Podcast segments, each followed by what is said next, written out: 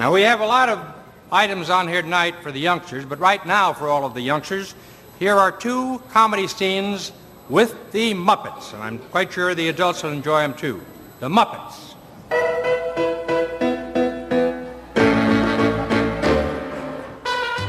As a kid, I watched the Muppets on The Ed Sullivan Show in the 1960s. Puppeteer Karen Prell. They were making appearances on just so many TV specials and, and variety shows. And every time the Muppets were on, I was just sitting right in front of the TV watching them. I was just so fascinated by them.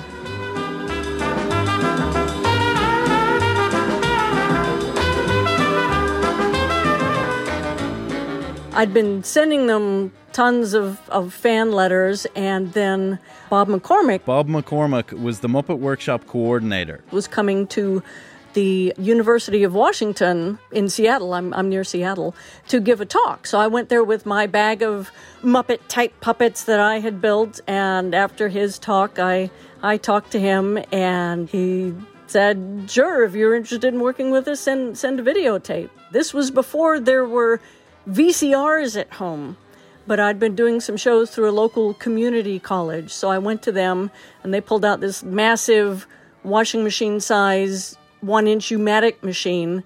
And so we recorded some some uh, black and white puppet demos on one inch tape. and sent that sent that into um, New York. That was in 1979. I was just a couple years out of high school. They were looking for more women puppeteers for for Sesame Street. Jim saw my my videotape. They called me out, and I actually auditioned with Jim Henson. What what was that like? That must have been something. It was so amazing. I, I walked up to uh, their townhouse in New York. I did my audition around the, uh, the the Christmas holidays, so most of the people at the office were already on their their Christmas break. So I I uh, rang the doorbell and Jim answered the door. and so it's like it's like you know the gods from Olympus saying welcome. And uh, so I was just fangirling all over the place. I brought my bag of Muppet type puppets that I'd built. They had an audition room that had uh, mirrors, and so he just walked me through some of the some of the basic puppeteer exercises where they have you count, they have you say the alphabet.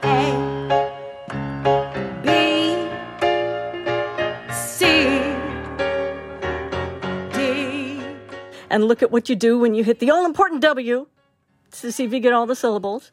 And so I did a bit with some of the puppets I, I brought, and then he also had some like Sesame Street anything Muppets.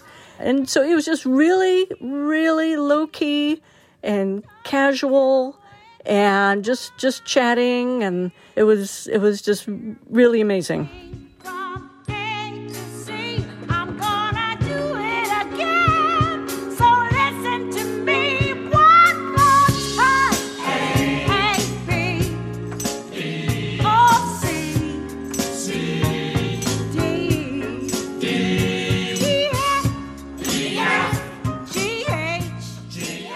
Karen was hired for Sesame Street. I did a, a whole bunch of characters, and they, they tried me doing a little girl monster called Dina that was, was very high energy. Pearl, do you want to play, Pearl? Play! Come on, Pearl. But at that time, I, I had literally come from living in my parents' basement near Seattle to living in New York City working on Sesame Street.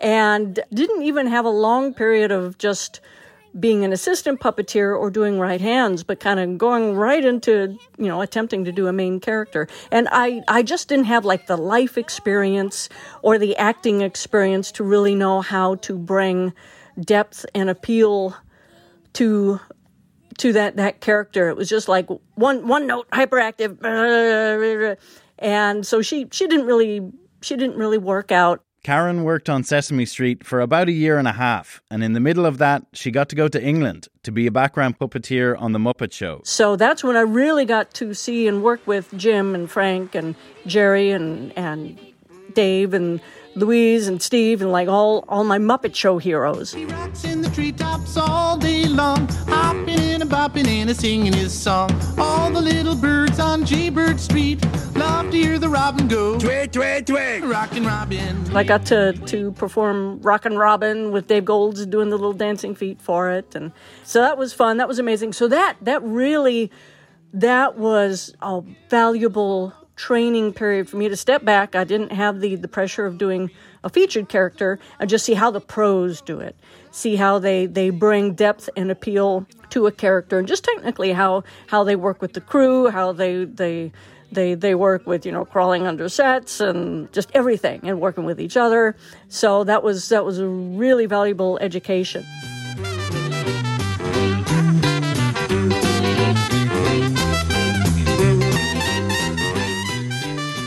All of this was building to the audition for the role to which Karen would forever be known for. For what they called at the time the International Children's Show.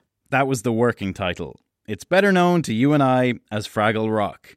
I'm Liam Garrity. It's time to meet your maker. Excuse me. Meet your maker.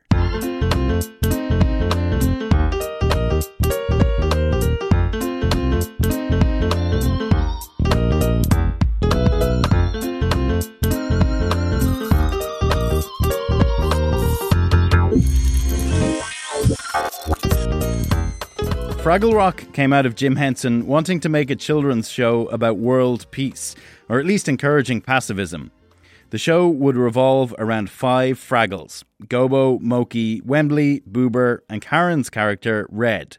Although at the start, Karen really wanted to audition for Mokey. They sent out the little pamphlet with the, the, the characters before the audition, and I was saying, well, I'm I'm kind of quiet, and I'm I'm I draw and I'm artistic, so so I, I really want to do Mokey. And Red was there. I was like, ah, whatever. That's that's not really me. So when I went to the audition, and I was just like so zen at this audition, I just decided, however it goes, it's fine. You know, despite things not working out on, on Sesame Street, I thought this is just, you know, Jim's given me one more chance, and that's that's the main thing. That's wonderful. And so I just went there and I was relaxed and I enjoyed it and took turns performing a bit of Red and a bit of Mokey.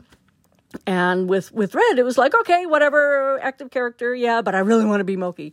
Got through the audition and I figured if that's as far as it goes, that's that's good. I've I've kind of you know it's come full circle. We got closure. Excellent. And then I got a call from Jim saying, You're on the show. We want you to be Red Fraggle. And I thanked him and I hung up. And then I called my parents back in Seattle and I was just crying. I was crying. Then all the zen went away. Because, like, ah, he, but uh, he wants me to be this active, loud character and I don't know how to do that. I was just crying. And because, you know, doing an active character before didn't work out, and I was like, oh my gosh, how am I going to do this? Kathy Mullen got the role of Mokey. She was an experienced puppeteer. She'd been on The Muppet Show and was fresh off performing Kira in The Dark Crystal, so she worked with Karen on the role.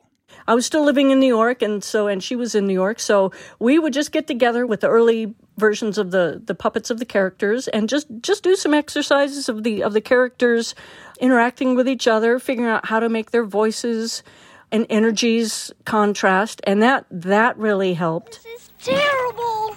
Gee, I don't know, Red. I mean, I have this new way of looking at life. I mean, I believe that if we are kind and loving and caring Fraggles, nothing truly bad can ever happen to us. So being trapped by Gorgs and locked in a cage is not a bad thing? Well, maybe. but I was I was still nervous. In fact, for like the first seven shows of the the series, I was just really nervous about you know just doing the right thing with this active character, you know, not not totally quite in touch with the with the you know the high energy forward moving part of of myself until episode 7 I want to be you where red pretends to be Mokey ironically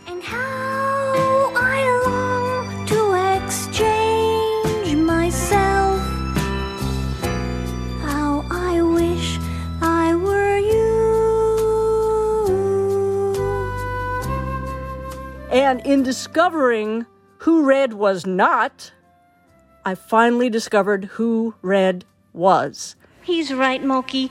I was trying to gather radishes like you. I was trying to do everything like you. Let's face it, I make a crummy you.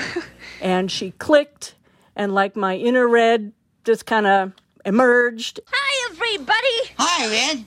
You're looking at good old Red Fraggle, master of the slide. Then from then on, the, the, the character just worked. So it's like it's like Jim saw my inner Red before I did, and just threw me off the deep end, and figured I'd catch up at some point.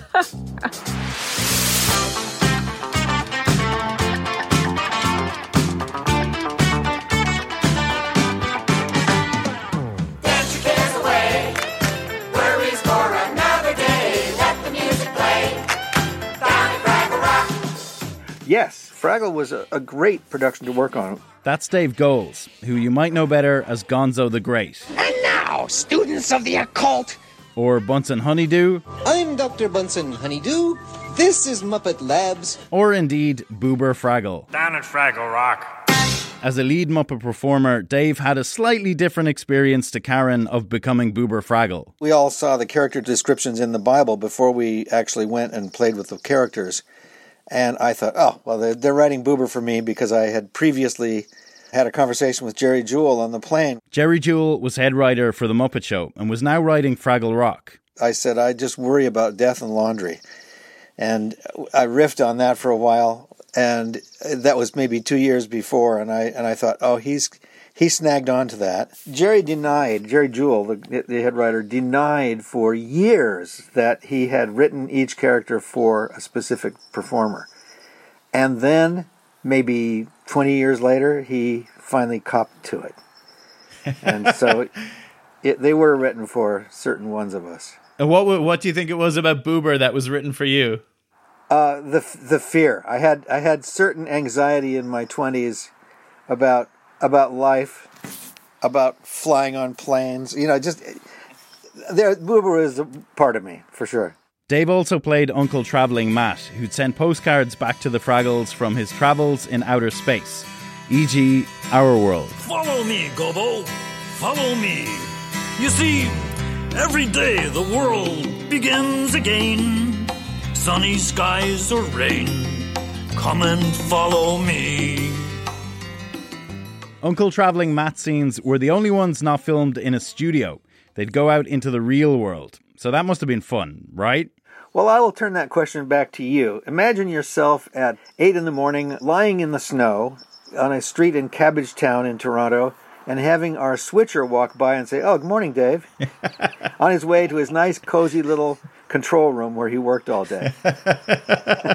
so there was a lot of crazy stuff, and Jerry Juhl, who has this reputation for being such a sweet, nice man, in fact had a sadistic streak, and he wrote me into first a chicken coop with a dozen chickens in an eight by eight foot room that was that just smelled like ammonia. It was horrible. And when he heard my story about that, he immediately wrote me into a, a pen with a 700 pound sow. And uh, when he heard my story about that, because if the sow rolled over, the zookeeper said, "Just get out of there. I can't help you." So then he wrote me into the city dump, and I was buried in, in garbage, working Matt sitting on top of a pile of garbage. And then he wrote me onto a roller coaster, which I, I it was another boober part of me. I I always told Jerry I don't go on roller coasters. So of course he wrote Traveling Matt onto one, and I had to ride it 13 times. But I have to say it it totally converted me. I'm a, I love roller coasters now. Rapid transit is not for this Fraggle.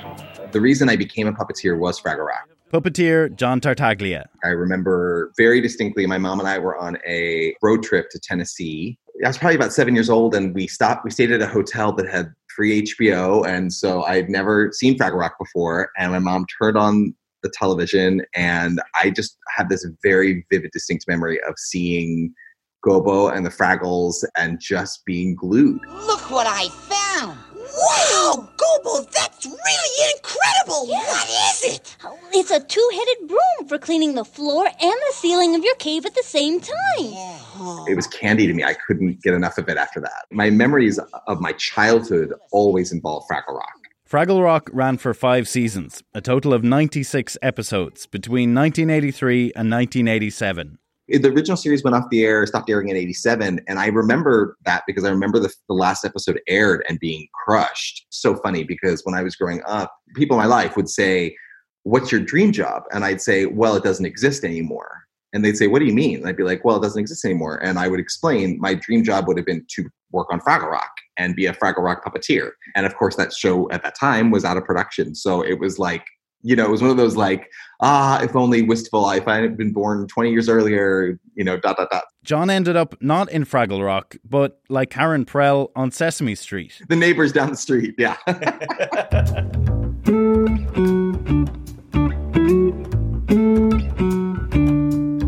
From the age of 16, John would spend holidays from high school working on the show. when I was 18, I was, I was actually about to go to college. I had a, a scholarship to the University of Maryland, which is where Jim Henson went. And I was literally like two and a half weeks from going. And I got a call from Sesame Street asking if I wanted to come and basically join the season. And, you know, it was one of those like life, okay, I could spend four years in college wondering what my life would have been, or I can pursue the dream. And as my mom points out, I got exactly what I said I was going to get at eight years old. At 18, I was working in New York City as a puppeteer for the Jim Henson Company. If I couldn't have Fraggle Rock, then Sesame Street was a wonderful place to go to.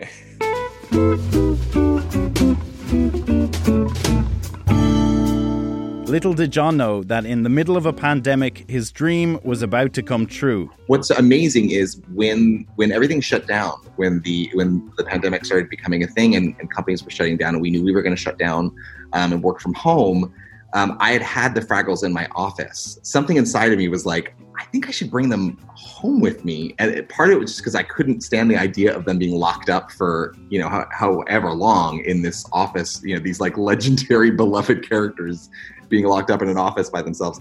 So I brought them home. And uh, not even two weeks later, I guess it would be, Apple got in touch and said, hey, uh, you know, we don't know what you guys are doing with Fraggle Rock right now, but we would really love to produce these shorts for families that are at home right now and and kind of use the fraggles as a great example because they all they are all about interconnectedness and and friendship and making the best of any situations and use them as an example of positive ways that families can connect right now And just like that, the Fraggles are back.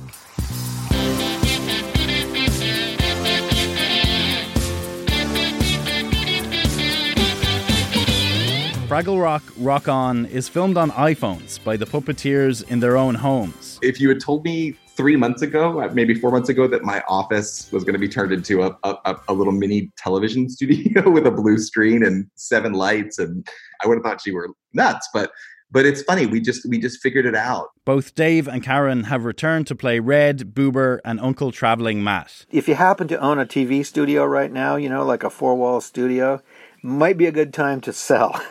Who's going to want to go to work after this? we could just do it from home. Let me be your song, yeah, you can sing along. Uh-huh. Sing it in the sun glow, sing it in the This new series features the Fraggles living in separate caves during a period of social distancing and interacting with each other using a video chat system that was installed by the Doozers. So sometimes they end up chatting with people like Alanis Morissette, Neil Patrick Harris, and Common. what we on. Oh, to the Fraggles, the rock stars born. Find your voice, find your song, and we can all uh-huh. join with the one. The, the production of these little shorts was remarkable because we're all working from home. It was a real accomplishment, I think. The Henson production people were amazing, and they actually made things that looked darn good considering. Unlike John, Dave didn't have Fraggles just lying around the house. He did have some Muppets, though, which had been shipped to his home a few weeks back. Like I have some of the Muppet Show characters here, and, and by the time Fraggle came to me, I, I didn't want to do it. I said I don't want more germs in the house. I left I left the Muppets sitting for three and a half weeks before I touched the box. I mean, after I bleached it, I then I opened the box. And it just happened that the Fraggles were offered, so I I just did the voices in these, and Johnny Tartaglia did the manipulation. and He did a spectacular job. And it might be no bad thing for Dave Goelz to take a break from the puppeteering side of things just for this project. His arm must be killing him at this stage. Not just my arm. no, I've had four shoulder surgeries, including a full replacement. Wow. Yeah. So it is tough. There's a lot of wear and tear. I probably have done more hours of it than any of our other puppeteers at this. And uh, I've worn away a lot of cartilage. I have a, a left hip that had to be resurfaced, and, you know, I, altogether about nine surgeries for repairs. If I'd known that there were going to be surgeries when I first met Jim, and that would mean like IVs and things like that, I would have said, no, I'm not doing it. I would have backed away from the whole career and taken something something much more sedentary.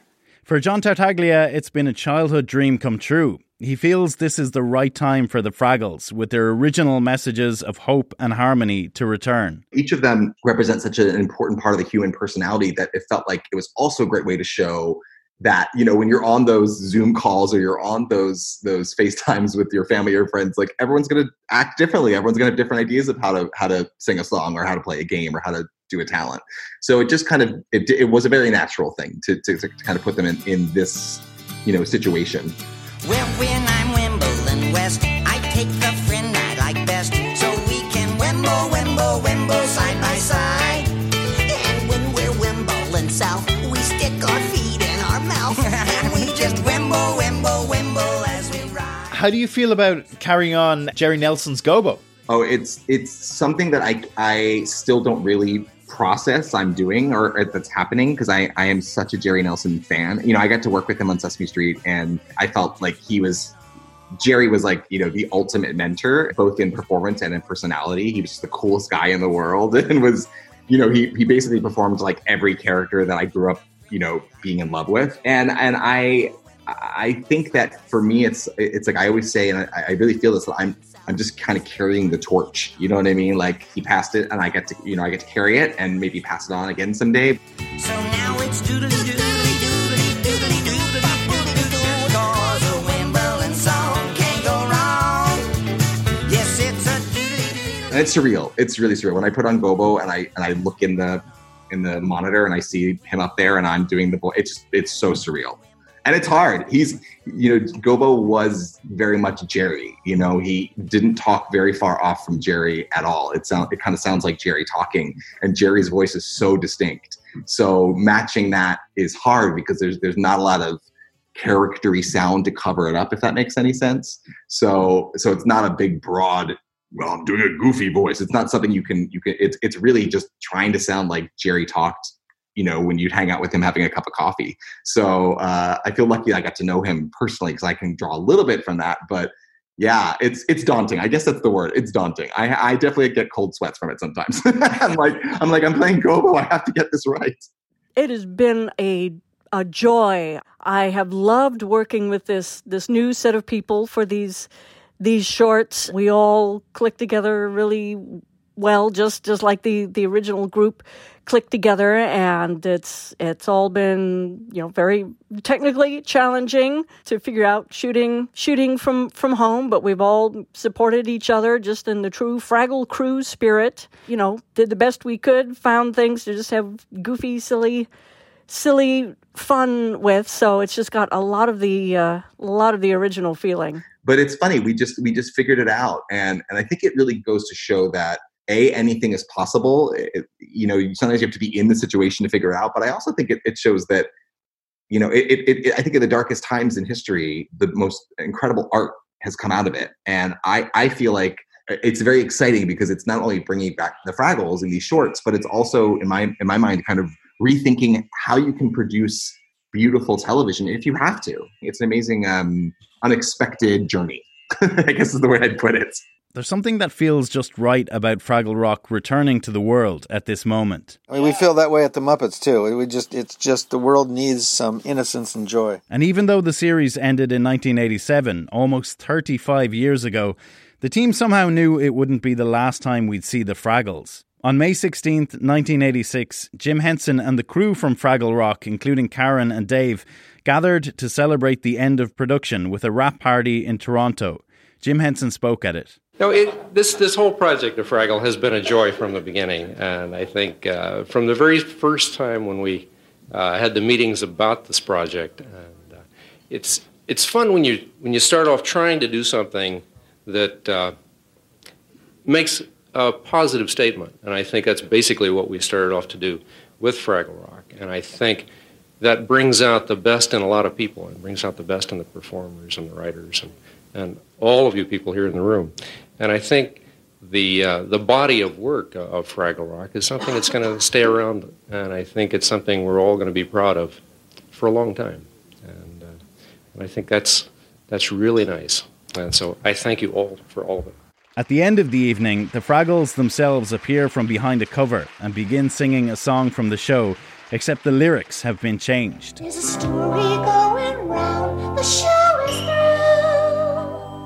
But we're here to tell the truth about it anyhow. That we'll live as long as silly creatures do. We're the wonder in the children who believe in us. With the everlasting hope the parents feel. And it makes us proud to say it as you're leaving us. With the work and play of you who made us real. We'll work together some tomorrow. We'll be together once again. Don't ask me how, but we'll achieve it. Believe it, we'll be back. We'll be new, we'll be the same. At this point, the Fraggles and their puppeteers come out from behind the cover, and everyone stands to their feet.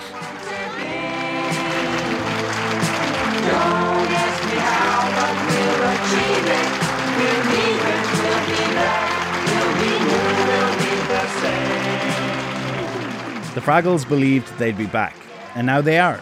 And for John Tartaglia, it's been a dream come true.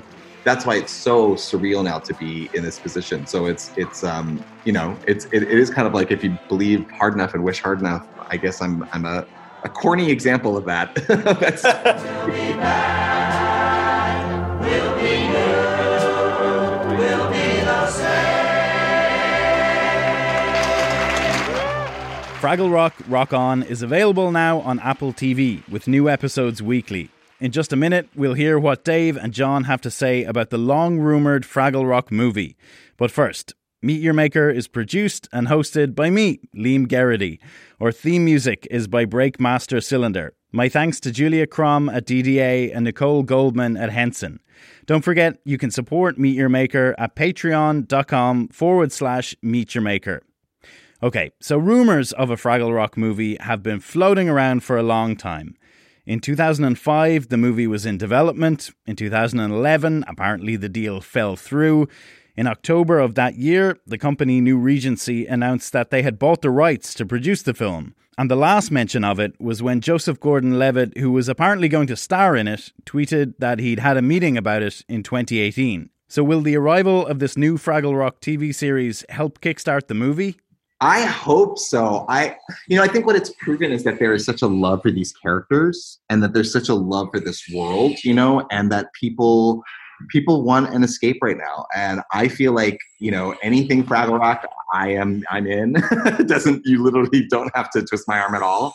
Um, and and I think what it's it's shown is that the, there's, a, there's a real love for the characters if you grew up with them. And what's really cool for us is seeing um, the, the you know kids and the next generation who have no you know experience with Fraggle Rock because they're too young, how they're glamming to the characters and glamming to these shorts. You know, we hear that all the time that that these the kids want to watch them over and over again. So that that's the most exciting to me. So I think there's a lot of hope. I hope that there's wouldn't that be amazing if, if there's more Fraggle Rock in the future. You know, the thing about Fraggle is that there are so many people, like 30 to 50 years old, who grew up with it and just love it. And so, anytime we've ever done an event where we screen something and uh, you know we do Q and A, it's always sold out because people want to pass that part of their childhood along to their kids. So, I it would be really wonderful if, if the world had some more from the Fraggles. It would be great.